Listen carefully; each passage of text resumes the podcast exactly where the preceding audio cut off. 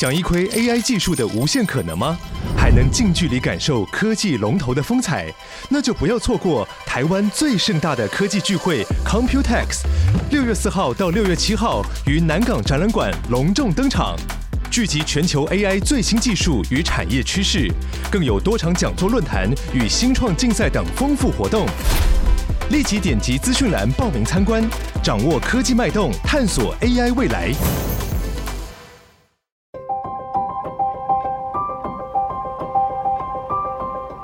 一趟捷运的时间，听一本好书的精彩。林尔祥为您朗读。大家好，欢迎您再一次收听《天下好读》，我是林尔祥。今天要为您书摘的一本好书是《重启人生》，一个哈佛教授的生命领悟，给你把余生过好的简单建议。作者是研究幸福的社会科学家亚瑟西·布鲁克斯，他是哈佛甘乃迪研究院与哈佛商学院教授，大西洋杂志广受欢迎的专栏《如何打造人生》的作者。曾经担任知名智库美国企业研究院的院长，著有非常多本的畅销书。今天我们书斋的内容是：不能只是看自己方便，用三个步骤建立满足感的人际关系。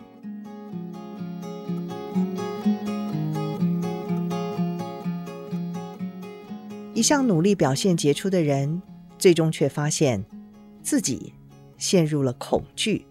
又没有办法避免的衰退，衰退，甚至是三重打击，因为在你试图持续发挥相同水准的时候，可能陷入工作狂的成瘾模式，过度努力的结果，人际关系变得更加不健康，牺牲了与另一半、孩子、朋友培养感情的机会。当你有一天摔下欲望的跑步机，将没有人会扶你起身，拍掉身上的灰尘。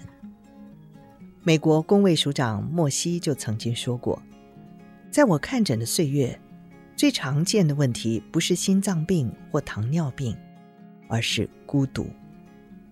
孤独感的危害等同一天抽十五根烟。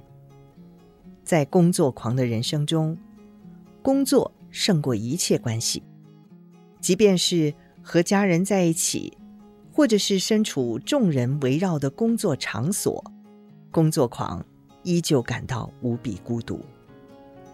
除了深爱的工作，他们其实一无所有。然而，成功是永远不可能满足的目标。成功带来的兴奋感只会持续一两天，接着就得等下一次成功。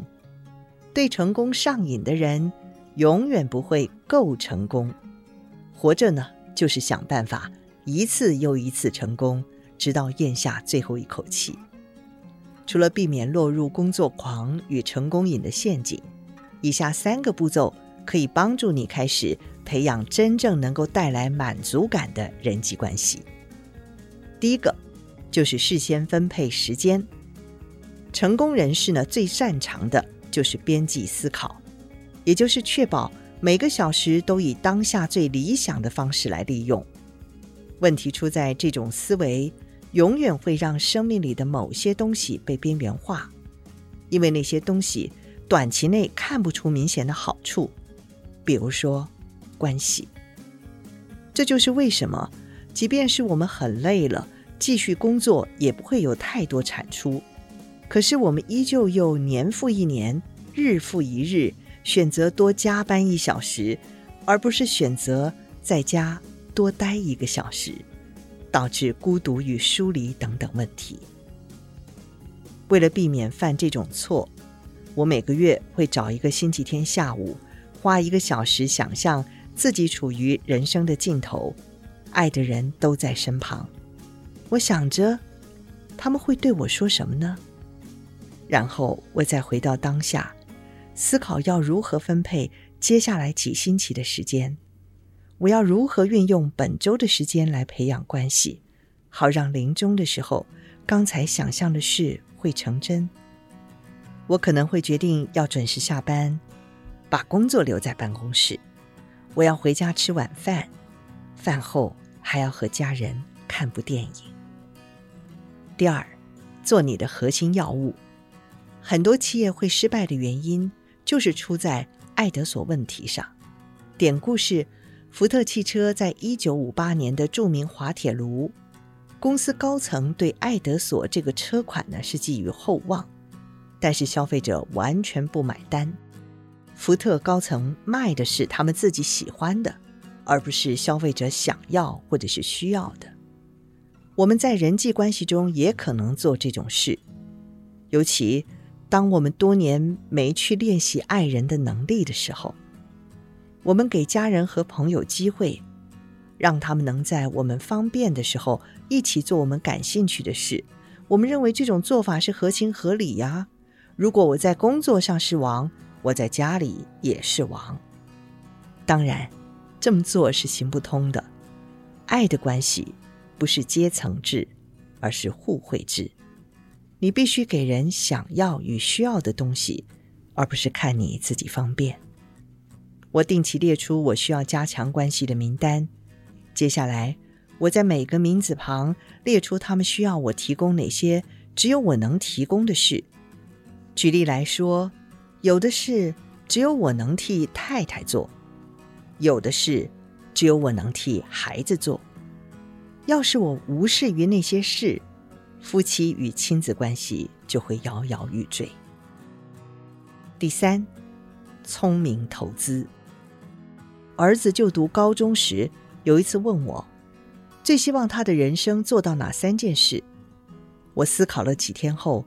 对自己的答案感到讶异，我并没有把快乐放在其中，因为快乐虽然重要，有使命感与意义的理想人生，总有艰辛的时刻。我最后告诉儿子，这三件事是诚实、爱心与信念。我认为这三件事能够让儿子成为最好的人。那次之后呢？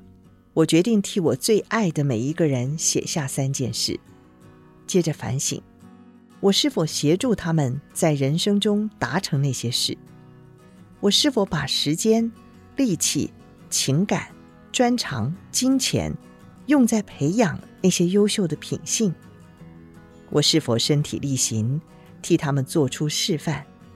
我是否需要采取新的策略，协助他们一臂之力？今天的书斋谈到的是，不能只是看自己方便。所有的烦恼呢，其实都来自人际关系的烦恼；所有的喜悦，也都来自人际关系的喜悦。为什么你没有办法建立带来满足感的人际关系呢？最重要的一个金句是：因为你必须给人想要与需要的东西，而不是看你自己的方便。